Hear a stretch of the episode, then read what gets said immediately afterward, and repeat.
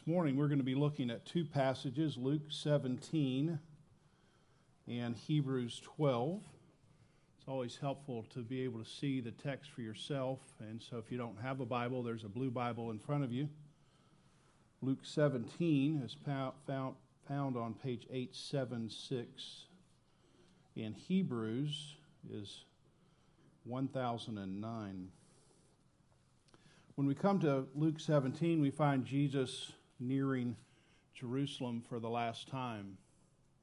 A couple of chapters later is his triumphal entry. And he's investing his final words to his disciples.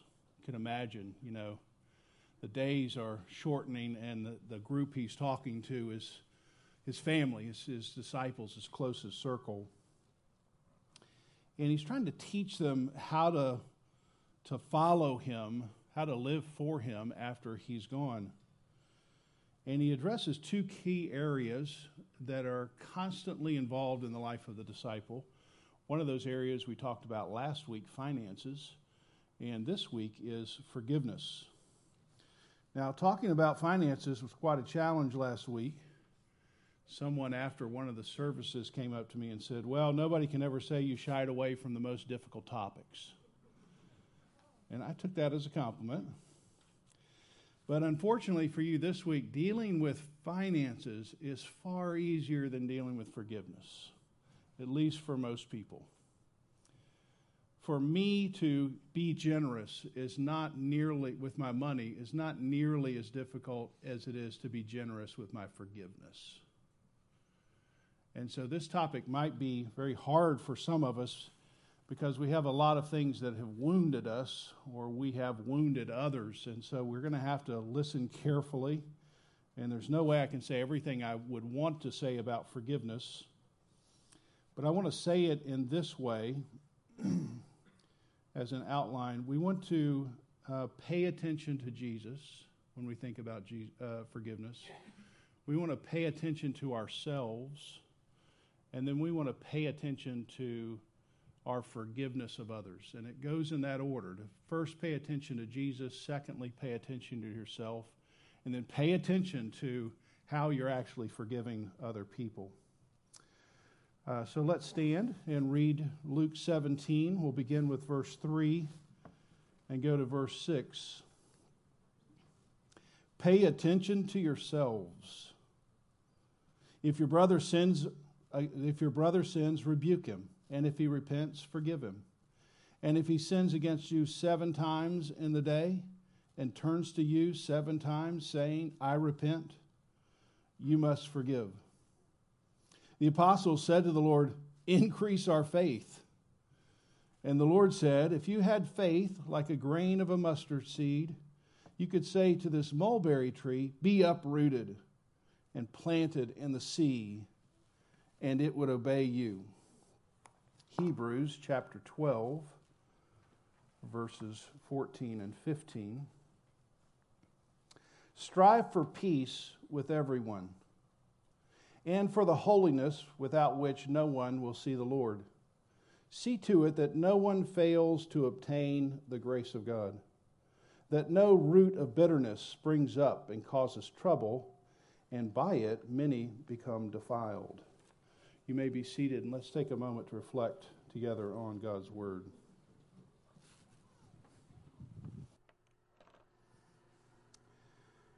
Paying attention to Jesus, paying attention to yourself, and then paying attention to your forgiveness of others.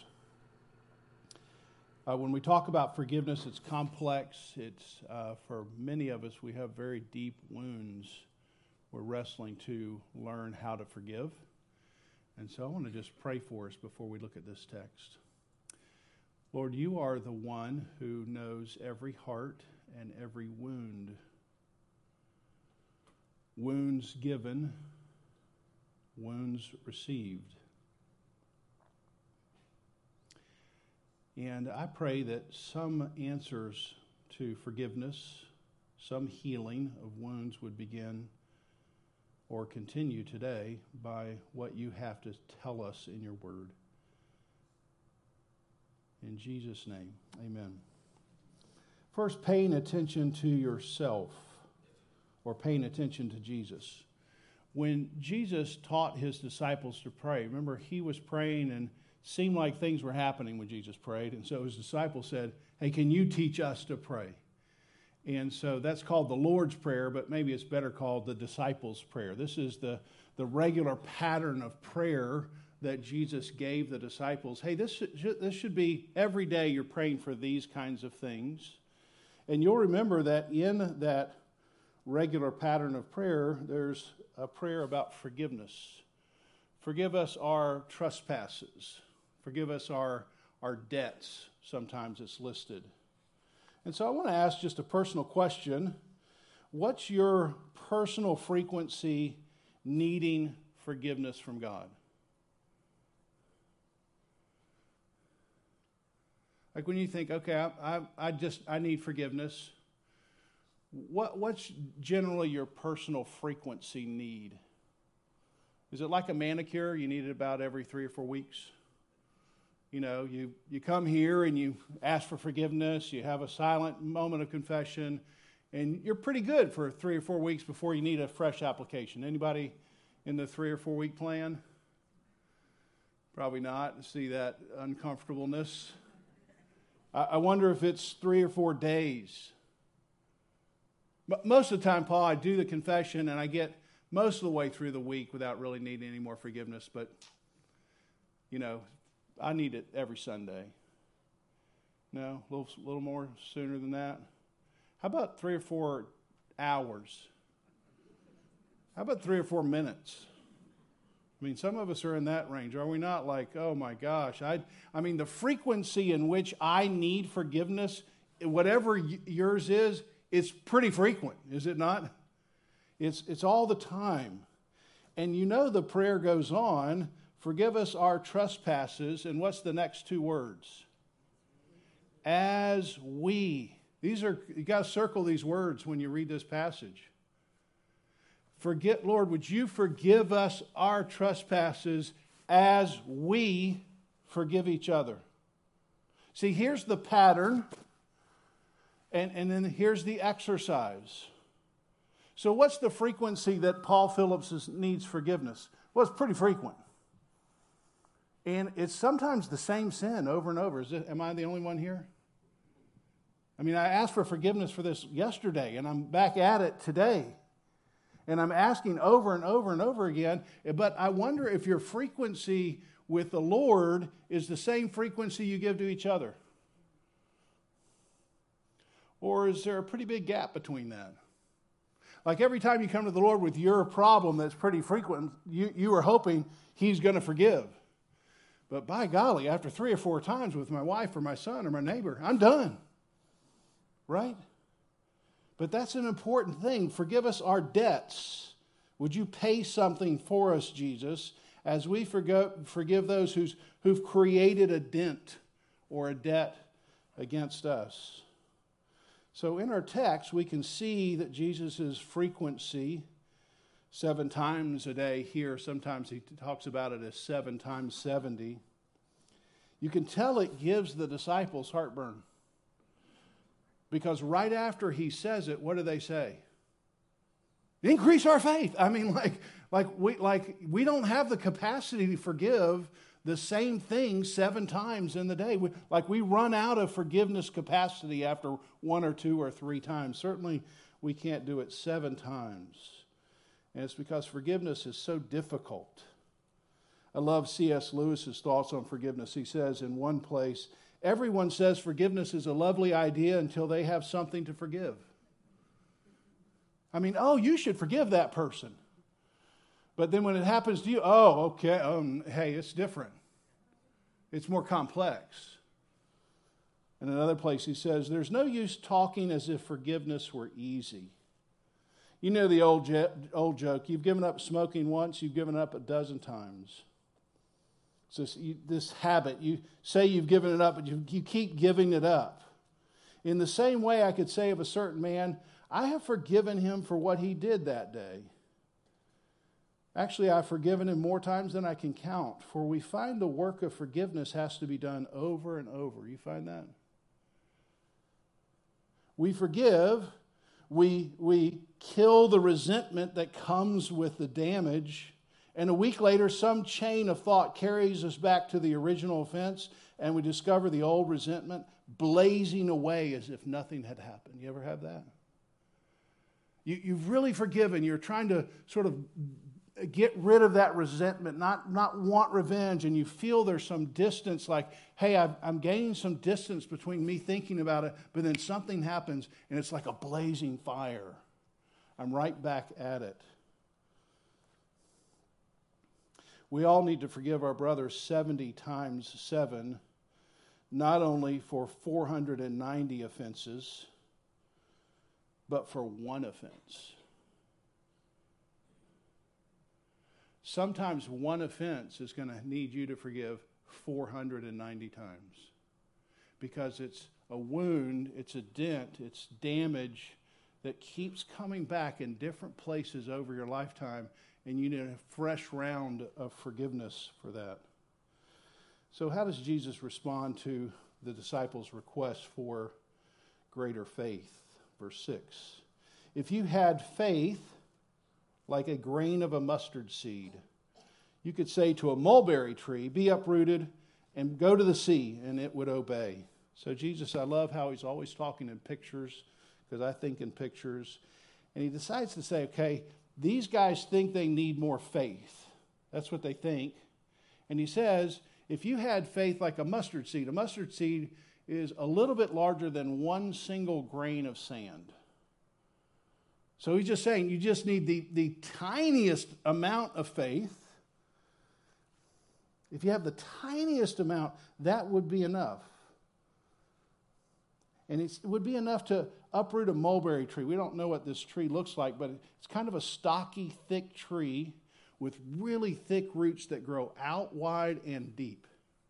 So a mulberry tree is a tree that lasts. So Jesus picks the smallest amount of faith against the hardest object to move. And he's saying if you just had the smallest amount of faith, the deepest damage that's been done, if you applied that faith, you could uproot.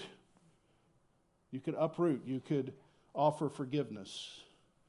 So it's very important for us to understand what Jesus is telling his disciples here, and that is it's not the size of their faith that matters, it's the object of their faith that matters.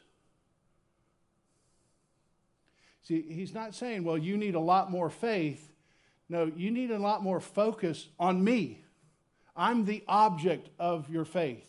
And if you just have the smallest amount of faith in me, then that will be enough to uproot the biggest damage that's happened to you. So, maybe as a way of illustration, this morning when you sat down in your chair, you exercised some amount of faith in your chair. Maybe you didn't think much about it, or maybe you were really worried. Maybe you kind of looked underneath and said, I don't know, this thing's sturdy enough for me today. But either way, you exercised some amount of faith. But when you sat down, what really mattered? Your faith or the chair? What really mattered was the chair, right? I mean, I could have a tiny bit of faith or I could have a large bit of faith, but when I sit down, what I need is the chair to stay there. That's what I need. And that's what Jesus is trying to say. I'm the chair. So whether you have a little bit or a lot, just sit down in me, and that's going to be enough. If you really trust that I've taken all of your sins, past, present, and future, whether your future is every three to four weeks, or three to four days, or three to four minutes, I'm going to take all those sins and I've completely paid for them. That debt that you created, I paid it down. It's finished. If you really trust that, then as you turn from that and then look at each other, then you have enough faith to then start the work of forgiveness towards other people. Matthew 18, well, Hebrews 12. This is where he says, Make sure that no one fails or see to it that no one misses the grace of God. See, when you, when you start thinking about forgiveness, the starting point has to be I can't miss the grace of God in my own life. That's why he says, for, Lord, forgive us our debts as we forgive others. I need, I need to have a fresh understanding of the amount of debt that Jesus has paid for before I turn to try to pay down the debt of somebody else. In Matthew 18, there's a great parable. Remember this parable? The owner comes, and uh, there's a servant who owes him millions of dollars. It's a, it's a sum that's so large he couldn't possibly pay back. And the owner says, I forgive you. Just massive. And then that guy goes out and finds people who owe him like a daily wage $100. And what does he do? Remember? He chokes them. Give me my money back. See, he, he didn't appropriate the forgiveness he got given to the forgiveness that he was going to have to extend. And Jesus, in the parable, throws this guy in jail. Says, if you, if you, and then he looks at his disciples, you don't learn how to forgive, God's not going to forgive you. It's very powerful illustration. So, so when you are hurt, and you are going to be really hurt, and you want to choke somebody, before you do that, not suggesting you do it, I'm just saying, at least before you do it, look to the cross. Pay attention to Jesus. And as you pay attention to Jesus, then you can turn and pay attention to someone else. Secondly, pay attention to yourself. And I do think these are in, in an order. Chapter, I mean, in verse 3, what does it say? Pay attention to yourself. It's an easy point to have. Pay attention to yourself.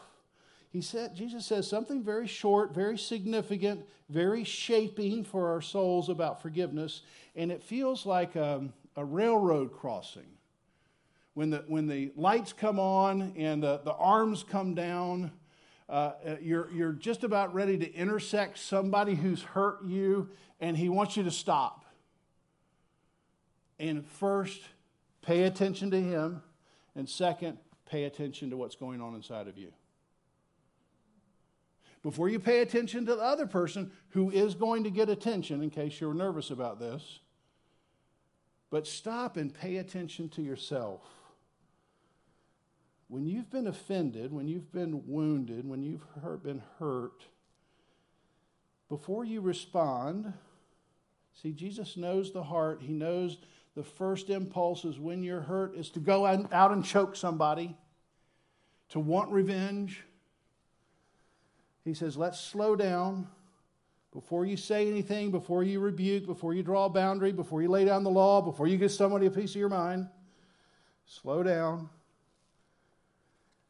Pay attention to yourself.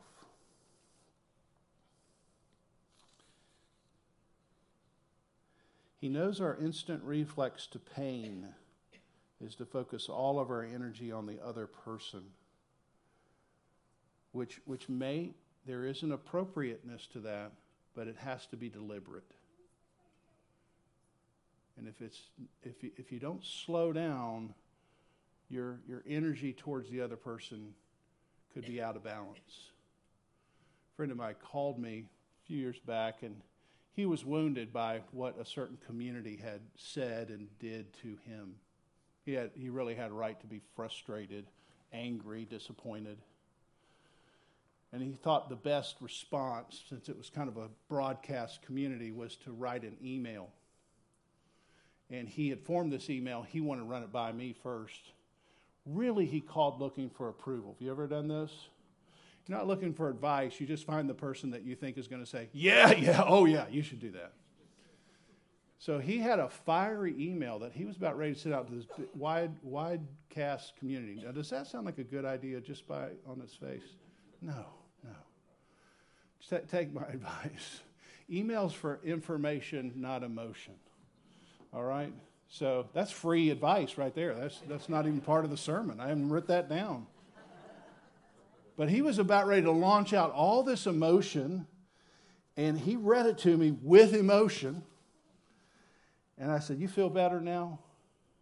Let's delete that. I mean, don't save it in a file because you'll come back to it. Just delete it. Because I knew this guy had pain in the past that was informing this current pain. And he was uploading his past pain and then dumping it on this one circumstance. Have you ever done that? And he wasn't paying attention to himself. How many of us have regrets over saying something to something that was wrong, but it was over exaggerated because we had all this past pain and past hurt that really wasn't dealt with? And so we just decided this is the time. I'm going to unload 20 years of pain on this one circumstance. And if you're not careful, if you don't pay attention to yourself, you could easily do that. Pay attention to yourselves. The writer in Hebrews 12 says this another reason to pay attention to yourself. And I love his imagery, it has to do with trees and roots. So we need to, as disciples, make every effort to live at peace. And be careful, beware that no root of bitterness, you hear that phrase, springs up and causes trouble, trouble for you and trouble for others because the writer knows that you have to pay attention to yourself because if you don't correctly learn to forgive somebody, bitterness gets lodged in your soul. And it doesn't just damage you, it damages people around you. It's like a boiling pot. Could spill over and burn a lot of people. I have a tree in my yard that I cut down many years ago. It's growing too close to my house and you know, I had a tree guy come by and cut it out. And he had the grinder, which is so cool if you're a guy. So I just wanted to try that out. Thought I'd chew up my foot, so I didn't. But and it was gone. I mean, I put some nice mulch over and planted some flowers. That was probably about 10 years ago. Guess what I see every spring? Little trees growing through my flower bed. Why? Little roots that we didn't get. I mean, we got all the things that you could see, but there were some things you couldn't see. And we didn't get those. And when you don't get the things you can't see, they, they sprout, they grow. So the writer is saying, hey, we got to get the things you can see, and you got to be aware of the things that you can't see. This unforgiveness, because it can get lodged in your soul and it can come back out. Nancy and I were talking about this, my wife, and how this plays out sometimes in regular conversations. See if you're familiar with this. You're talking to somebody who's wounded or hurt, they're describing their pain, and you're listening. And then at the end, they almost always end with something like this What is it? But I'm okay. Ever done that? I'm over it. I mean, you spent the last 20 minutes telling me about it, but it doesn't seem like you're okay or over it. But do you, do you, do you, I want you to feel that because you've done this, I've done this. Something is sprouting. I got a pain or a wound. I got a root that I didn't address, and I'm in a conversation with a friend, and I'm willing to say something, but then at the end, I've got to cover it back over. Oh, I'm okay. I'm okay. I'm over it. You're, hey, guess what? You're not over it. But we we like, like lie to ourselves. We try to fool ourselves. And you know, you're not fooling yourself. You're not, you know it. It's lodged there. And if it's not addressed, if it's not seen, if it's not brought out into the light, if it's not uprooted, it's going to cause pain for you. It's going to cause pain for, for other people. Pete Scazzero is a writer. I'll send you some resources this week so you don't have to remember all these quotes and names. He's written several books, excellent books about emotional health. And one of his great quotes, he just talks about how uh, emotionally unhealthy most of us are. And then we become Christians and sometimes think, well, I became Christian, so that's all gone away. And he says this You may have Jesus in your heart, but you got grandma in your bones. You may have Jesus in your heart, but you got grandma in your bones. In other words, you got some root systems, some heritage, you got some past. It's still there, even though you have Jesus in your heart. It's Pete's way of saying you have the transforming power of Jesus available, but you still have old wounds, old emotional damage that may come from a long way back. Listen, some of us have roots of bitterness growing in our lives that belong to someone else.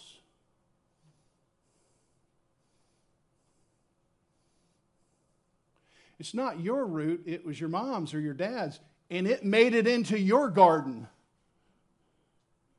And now you're just kind of carrying that root that's never been addressed. You got Jesus in your heart, but you still have grandma or grandpa in your bones. And if it's not uprooted, if it's not dealt with, if you don't first pay attention to yourself, then this what is what happens. And everyone in this room has done it. You come to a particular situation that is really painful, and you take that dump truck of un, ish, undealt with unforgiveness and you dump it onto your friend or your wife or your child.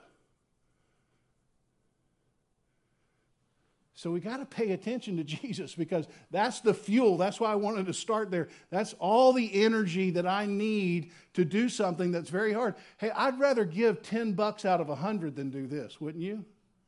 This is hard. But I got to look to Jesus and then I've got to first before I look to the person who has really offended me, I've got to look to myself. I've got to watch out. I've got to pay attention to myself. Third thing, pay attention to your forgiveness of others. Now, so, so much more could be said here, so I want to just focus on two words. Verse 3 Pay attention to yourselves. If your brother sins, first word, rebuke. Rebuke. If he repents, forgive. So rebuke and forgive. First, when you're now paying, you're, you slow down. Now you're going to pay attention to the person who hurt you. You're going to rebuke. Forgiveness requires remembering. If you really want to forgive somebody, the first thing you're going to have to do is remember it, not forget it. You have to bring it out. You have to bring it out into the open. It's a rebuke. Before you can forgive, you must remember. You must give voice to what has been done. This is important because we're not talking about cheap forgiveness that even gets peddled inside the churches. Oh, forgive and forget. Have you ever noticed that never works? I mean, if I tell you you've really been wounded, hey, let's just forgive and forget. Does do you go, yeah, I that's the key that's unlocked all this bitterness? No. You remember. You go home. You remember. I remember. Christian counselor Adam Young, again, I'll send some resources you cannot forgive what has not been named. Why? You're going to hold on to it. You're going to say forgive and forget, but you never named it. You never brought it out into the light, and so it's sitting there in your soul like a root. In order to forgive others, there must be a place, there must be space to speak out loud the wrong that was done to you. Has to, has to happen. Now, a lot of times it's going to happen in front of the other person. But sometimes, because of circumstances or other reasons, that you can't say it to the other person. And that, that happens. But you still have to say it out loud. You can't say, well, my mother's dead and I really need to forgive her, but she's dead. No, you've got to say it out loud somebody's physically harmed you, maybe you can't be in their presence anymore, but you got to have a space, you got to have a way to say, hey, this is what happened to me, and I'm saying it out loud. You can't begin to let something go until you've let it out.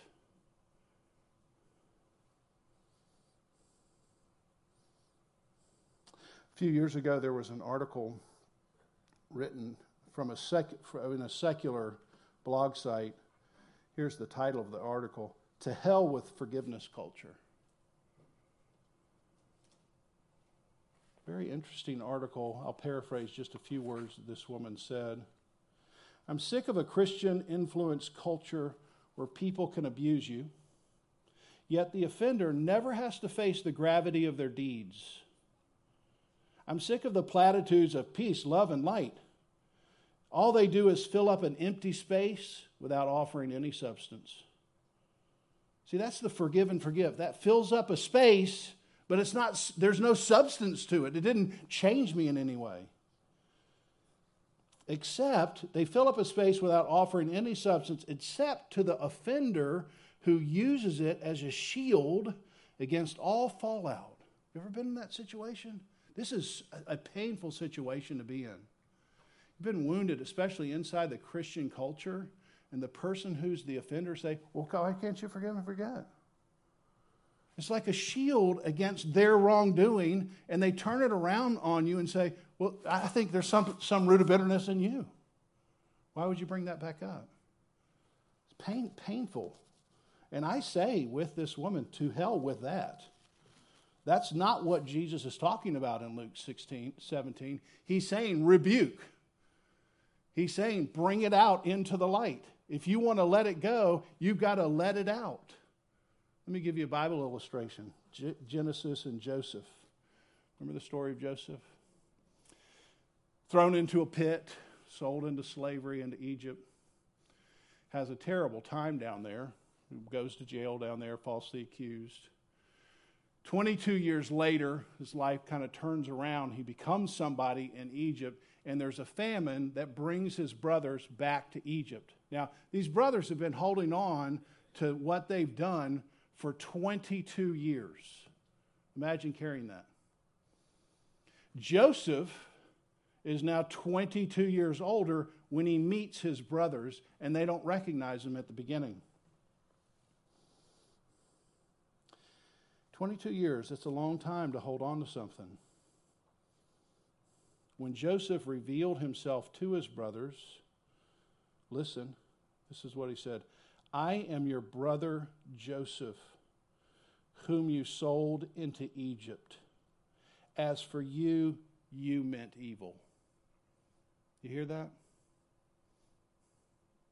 When he says that, when you read that, you think, come on, Joseph, forgive and forget. My gosh, it's been 22 years. Does that come to your mind? I hope it doesn't. He's got to let it out. He's got to say, I'm, I'm the person who got wounded. My name is Joseph. You threw me into a well. You sold me into slavery. You meant evil for me. The way Joseph is going to let go of this, the way healing's going to happen between him and, he and his brother, if there's any chance for it, is he let it out. The truth sets people free. You know this. And so there's got to be some place you bring it out into the light. That's, it may still be a disaster because there's other things involved, but you've got to have a place that you let it out. I, can't, I cannot stress that enough. But the problem is that it's painful. Right? It was painful for Joseph to remember. I mean, he could have just said, forgive and forget. I won't reveal myself, or I'll say, ah, oh, that's no big deal. I mean, I'm over that. That was 22 years ago. Look what's happened. Good things have happened. No, no. Adam Young, many of us would rather spend a week in jail than say out loud how we have specifically been harmed. We go to great lengths to avoid truthfully acknowledging how our hearts have been wounded. Additionally, we prefer forgive and forget because it appears to be quick. Let's move on. Adam, Adam's young again. Forgiveness is not a moment, it's a process. It's not a frame, it's a film.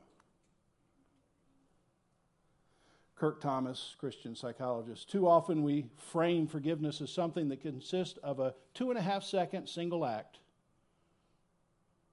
which happens at a moment in time. Once it's done, it's done. This is an attempt to avoid the emotional stress that remembering fosters. I don't want to remember it, and I don't want to remember it with you. So I just want to forgive and forget. And it's, hey, do you forgive me? Yeah, I forgive you. Okay, two and a half seconds later, it's, that's, that's like it's done. It's not a frame. It's a film. If my father wounds me when I'm eight years old and he dies when I'm 20, I'm still forgiving him when I'm 60 because new things with that wound come up in my life and I go, I didn't realize that's how I was going to treat my child or my grandchild. You hear what I'm saying? It's going to be a, a, a, film. It's not going to be, well, I just did that and then it's all over. No. A lot of little sins are going to be like that, but there's some real deep wounds that are going to be a film, not a frame. So you don't want to get into a conversation with somebody who just wants to say, let's make it a frame. Second word, forgive means to grant release from payment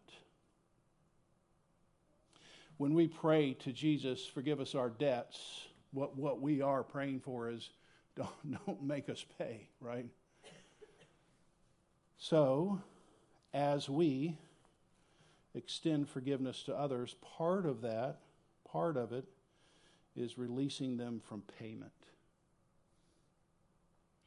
Now, I want to be clear here. This doesn't mean there are no consequences or boundaries that get established because of the wounding that's been done. But it does mean that so, at some level you're going to pay for the pain.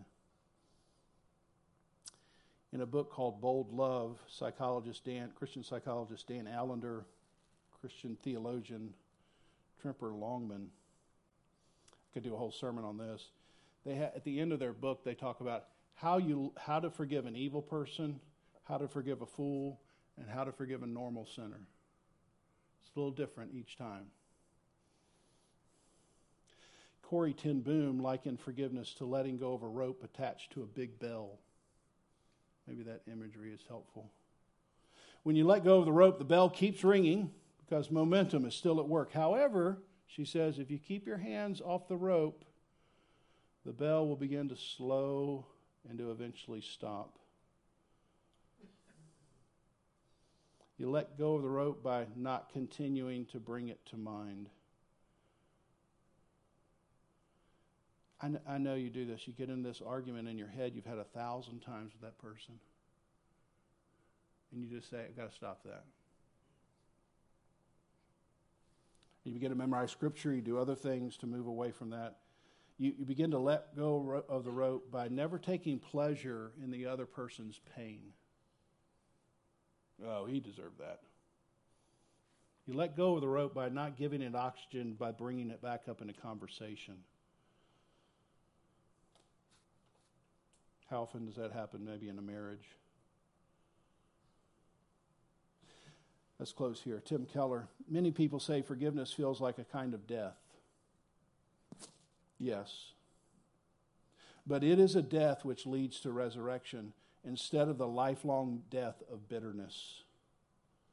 Forgiveness means bearing the cost so that you can reach out in love to seek your enemy's renewal and change.